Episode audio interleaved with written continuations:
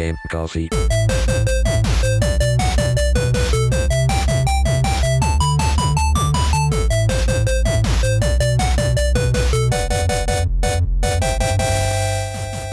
Ciao a tutti ragazzi e benvenuti ad una nuova puntata di Game Coffee. Come va? Come state? Finalmente sono ritornato in maniera diciamo regolare perché ho finito tutto. Apriamo un attimo la puntata con, ehm, con degli update personali, quindi ho finito tutto, la tesi è fatta, i corsi sono stati fatti, tutto finito, quindi c'è solo da aspettare che mi arrivino i documenti e il diploma, cioè il diploma e la laurea e quindi dovrei aver finito con l'università.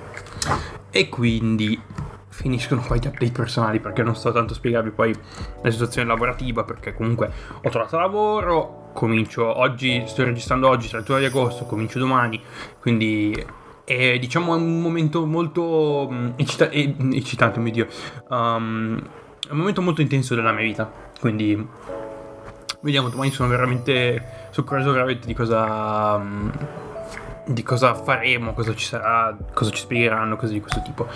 Quindi eh, basta con gli update personali e cominciamo a parlare dell'argomento di questa puntata. Dal titolo probabilmente avete già capito di cosa andremo a parlare. Parliamo di Project Cars 3 è uscito Project Cars 3 è uscito 5 giorni fa circa il 28 di agosto ed è stato annunciato quando io ero in pausa in maniera molto random. Cioè, hanno annunciato, Slight Med ha annunciato un. ha fatto uscire un video dove appunto annunciavano. Era un trailer, un, teaser, un trailer di appunto per Project Cars 3. E nei primi 5 secondi di questo trailer si vede la morte della serie. Quando ve lo, ve lo riassumo in breve. Scenario molto pittoresco, probabilmente. Uh, Francia del Sud, Costa Azzurra molto probabilmente. Si vede questa um, uh, Mercedes GT AMG, sì, GT AMG blu che tira dei traversoni Uh, perché la strada è questa strada è tipo una strada di montagna quindi abbastanza tortuosa e si vede questa BMW che eh, BMW scusate questa Mercedes che tira dei traversoni impossibili e lì si vede la morte appunto del cioè non la morte della serie ma appunto qual è stato l'approccio che hanno usato i ragazzi di Slightly Mad per questo titolo. Devo fare una promessa, io questo titolo, io Project Cars 3 non ce l'ho, però ho avuto l'esperienza, fortunatamente o sfortunatamente, dipende dai casi, di appunto provare sia Project Cars 1 che eh, sia Project Cars che Project Cars 2. Però la cosa, prima di tutto bisogna andare un attimo indietro nel tempo e capire un attimo perché la gente si sta arrabbiando cioè, perché i, i, i puristi, sì, i puristi del, dei, dei, simulatori si sono appunto incazzati, sono appunti, sono appunto incazzati con, uh, con, lo studio. Perché, allora, prima di tutto, Slightly Mad, Slightly Mad Studios è uscito, diciamo, allo sbaraglio um, nei, nella fine degli anni 2000, inizio anni 2010, quando, uh, hanno, quando Electronic Arts ha commissionato uh, appunto a questo studio un nuovo capitolo della serie Need for Speed che poi è diventato Need for, Speed, Need for Speed Shift, che era un titolo un po' meno, diciamo, tamarro, um, un po' meno incentrato sulle, sulle, corse clandestine, ma era un titolo più incentrato su corse vere e proprie, un titolo un pochino più uh, prono, diciamo, all'essere considerato un simulatore. Non era, non era, proprio un simulatore, era comunque un Need for Speed, però um, c'erano tracciati chiusi, c'erano campionati, c'erano tracciati, ve- cioè, c'erano circuiti permanenti, uh, le auto non erano solo auto da strada, ma c'erano anche auto omologate da, appunto, da, da gara. E, ehm, e, quindi dopo appunto dopo l'uscita di Shift e comunque il discreto successo che ha avuto EA ha commissionato a Slightly Mad un secondo capitolo di questa serie scusate questo spin-off uh, della serie di For Speed che è appunto Shift 2 Unleashed e Shift 2 Unleashed aveva anche la licenza del campionato uh, GT FIA GT di quell'anno se non sbaglio 2010-2011 quindi uh, comunque questo titolo, Shift 2, era molto più. Era, continuava ad andare molto più verso um, l'aspetto simulativo in un certo senso, perché c'erano meno gare su strada, c'erano sempre più gare su, sui circuiti permanenti, sempre più gare con appunto dei campionati veri e propri, um, sanzionati, tutta, tutta, questa roba lì, e quindi um, si è fatto capire da questi due titoli quale sarebbe stata la, diciamo, la specialità per appunto i ragazzi di Slightly Mad. Uh, finito il contratto con EA, iniziano a lavorare su un progetto proprio uh, che poi appunto è, um, è sfociato in Project Cars. Che fra l'altro, um, piccola parentesi, Project Cars, cioè il titolo, prendiamo, prendiamo appunto il titolo. Uh, Project Cars, Cars non è, um, non è quello che sembra, perché Project Cars in questo frangente è un acronimo. Infatti, quando l'ho sentito io, uh, qualche episodio ho detto, ok, non, non, questo non lo sapevo. Uh, vabbè, in inglese cars vuol dire macchine. Quindi Project Cars, progetto macchine, proprio tradotto alla, alla, alla, tradotto maccheronico. Però questo CARS è un acronimo e significa Community Assisted Racing Simulator, cioè um, simulatore di gara um, assistito dalla community, proprio tradotto malamente cioè, questo significa che la, è la community che ha appunto finanziato il progetto attraverso vari, uh, vari Kickstarter, così, questo tipo sono sbaglio Project Cars era su Kickstarter. Um, il progetto è iniziato nel 2011, poi è um, uscito, appunto, è stato rilasciato nel 2015 sotto il nome di Project Cars e sotto la guida dei ragazzi di, um, pubblicato da Bandai Namco. Uh, ed è Project Cars era praticamente quello che la promessa che avevano fatto i ragazzi di Silent Med era un simulatore per i, per i, proprio per i puristi, cioè um, gare, supporto alle gare endurance, uh, meteodinamico, molto un parco auto piuttosto, um, piuttosto diciamo elevato, una, una carriera molto profonda che poi proprio profonda, approfondire, proprio profonda, non è, però uh, una carriera diciamo molto sviluppata che dà la sensazione di essere appunto un pilota che parte da, da livelli più bassi fino ad arrivare appunto a, alle serie più blasonate. Uh, quelli erano appunto i punti, i punti di contenzione, diciamo i punti mh, focali per quali si sono concentrati i ragazzi di Slightly Mad. E mh, devo dire che uh, per l'esperienza proge- uh, personale, il primo Project Cars è tra i due che ho provato uh, uno dei probabilmente il migliore. Uh, non per quanto riguarda appunto la, diciamo gli aspetti più, più frivoli, cioè gli aspetti meno diciamo concentrati. Parlando appunto di feeling e modello di guida, tra i due Project Cars l'ho fatto meglio, nel senso che è più consistente rispetto appunto uh, a tutte le varie, le varie, discipline. Quindi, ok, ogni auto si, diciamo, ogni categoria di macchine si guida in maniera diversa. Questo è il punto, è, è il punto focale di un, di un, simulatore, cioè non è che tutto, tutto il parco auto uh, si comporta allo stesso modo. Quindi il modello di guida è distinto per le varie, appunto, per le varie appunto, categorie. Uh, ed è abbastanza profondo da, uh, da, dare delle sensazioni, diciamo, uh, buone non dico ottime, ma buone. Quindi come primo, diciamo, um, primo progetto uscito dalla, dalla, loro testa, secondo me è stato veramente, è stata una buona, um, una buona, diciamo, una buona idea, è, è uscito bene come progetto. Um, quindi, finito il lavoro con il primo di Project Cars, i ragazzi di State si sono appunto messi a lavorare su, già sul secondo capitolo che uh, devo dire che magari avrebbero potuto aspettare un pochino e um, avrebbero potuto supportare il primo Project Cars un po' di più, vabbè, è ancora supportato nel senso che i server sono ancora attivi e c'è ancora gente che corre uh, online. Sporadicamente, però c'è gente che comunque ci gioca ancora. Uh, quindi, primo Project Cars è comunque stata una bella, è stata una bella esperienza, un bel gioco. Project Cars 2, uh, come la posso mettere, diciamo, in maniera diplomatica? È probabilmente il simulatore che odio di più tra Assetto Corsa, Factor, iRacing. Tra tutti i simulatori che ho provato, Project Cars 2 è il peggiore. Non, cioè, dal punto di vista personale, eh parlo, parlo dal punto di vista personale, perché uh, il modello di guida secondo me è incredibilmente inconsistente, cioè sì, le, ci sono certe auto che si guidano in una certa maniera e altre auto che si guidano in maniera diversa, ma ci sono dei momenti in cui mi chiedo esattamente cosa avessero pensato i ragazzi di Slightly Mad.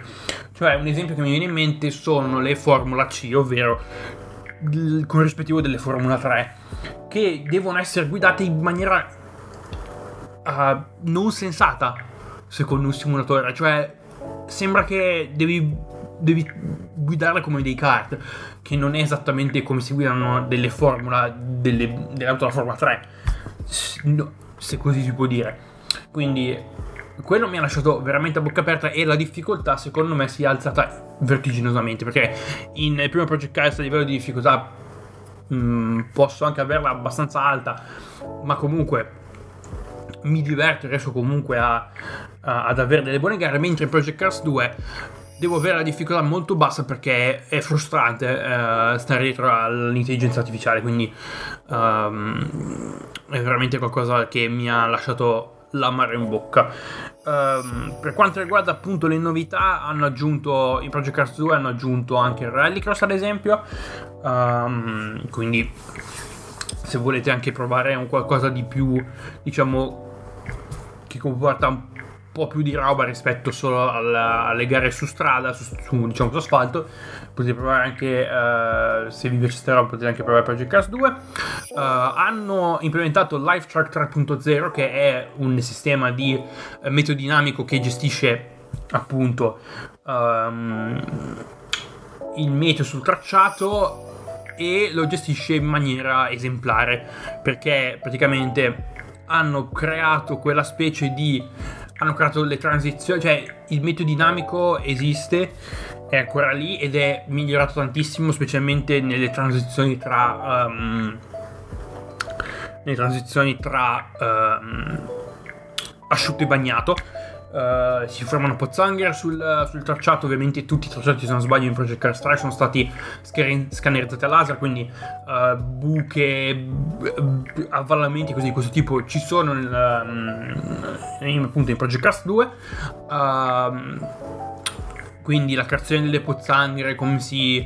si sviluppa il tracciato sul, dall'asciutto bagnato, è, è veramente è fatto in maniera esemplare e quindi uh, devo dire che tra devo dire di nuovo tornando tra il confronto tra due Project Cars preferisco il primo che il secondo perché il secondo è per me piuttosto inconsistente specialmente dal modello di guida perché rimane mi è veramente mi è veramente deluso.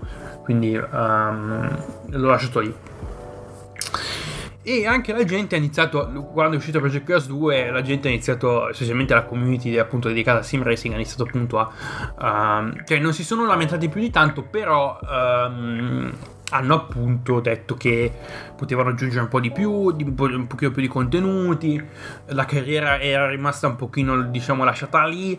Um, hanno appunto preso alcune licenze piuttosto importanti, come ad esempio la, la IndyCar uh, in Project Cars 2 c'è appunto um, la IndyCar licenziata, quindi uh, tutte le auto, tutte le livree, quindi almeno quello. Circuiti ci sono solo, ce ne sono solo un paio, Long Beach, uh, anzi forse tre, Long Beach, Laguna Seca e Indianapolis per quanto riguarda la Indy e niente per Cars 2 l'ho lasciato lì e, mm, però so che c'è, già, c'è gente a cui piace e um, c'è gente che lo continua a giocare uh, ancora adesso. Con Project Cars 3 ragazzi di Slightly Mad hanno deciso di completamente ribaltare la situazione e approcciarsi meno a un titolo cioè l'approccio appunto per quanto riguarda lo sviluppo di Project Cars 3 è, è completamente l'opposto. È un titolo che vuole cercare di raggruppare più gente, cioè vuole cercare di prendere più gente possibile all'interno del, mm, del panorama e uh, appunto hanno creato una, un massacro tra uh, un modello tra virgolette simulativo e un modello arcade e per quello che ho sentito dire Project Cars 3 è meglio, è giocato meglio su, su, una, su un controller rispetto ad un volante. Sul volante il modello di guida è un po' troppo ballerino, eh, non per quanto riguarda appunto la diversità tra uh, tra vari veicoli, anzi di, diversi, di, di differenze tra i vari veicoli ce n'è poca poca o nulla. Uh, però hanno, ho notato, ho sentito appunto parlare di, altre, di alcune recensioni che ho visto, uh, che il modello di guida è molto più tendente al sovrasterzo. Cioè c'è quella specie di sovrasterzo forzato per darti quell'illusione di perdita di controllo che si può comunque, diciamo, recuperare facilmente. Uh, per quanto riguarda il modello di guida, quello è appunto il, il succo. Uh, giocatevelo col controller se volete giocare col controller. È praticamente un uh, è il figlio di un amore sbagliato tra un Need for Speed Shift e un Forza un Gran Turismo, se possiamo metterla così, perché comunque è, è, quello che è. Um, I ragazzi di Slightly Mad, tra l'altro, sono stati appunto. Um, cioè, lo studio è stato appunto acquisito da Codemasters, quindi uh, Codemasters è uh, famosa per appunto. Um, specialmente nella community sim, del, del, del, sim racing, per appunto distruggere titoli uh, buoni che hanno fatto comunque, che hanno avuto un buon, diciamo, un buon lancio uh, per, per, profitto. Uh, c'è tutta la storia per quanto riguarda la serie Dirt Rally. Nel 2015 è uscito Dirt Rally, che non era un titolo tamarro come un Dirt 3 o un Dirt Showdown, ma era più un simulatore eh, dedicato appunto a, um, al rally, quindi un titolo diciamo molto più difficile e con una curva di apprendimento molto molto più elevata, uh, che ha comunque, fatto, ha comunque fatto bene dal punto di vista di numeri, dal punto di vista finanziario, uh, ha comunque venuto bene. Uh, solo che Codemasters ha deciso due anni dopo di smettere di supportare Dirt Rally e uh, appunto concentrarsi su Dirt 4 definendolo il meglio dei due mondi tra appunto tra il simulatore tra um, uno stile di guida un approccio più simulativo e um, uno stile di guida arcade. Però è stato appunto diciamo sconquassato uh, come titolo perché era molto diciamo molto più giocabile Dirt 4 su un controller rispetto che a um, rispetto rispetto a un volante. Poi è uscito Dirt Rally 2.0 e adesso fanno uscire Dirt 5 che è un ritorno all'originalità mar di Dirt 3, per dirvi. Sono anche curioso per Dirt 5, devo essere sincero, però non, non, penserò, non penso di prenderlo.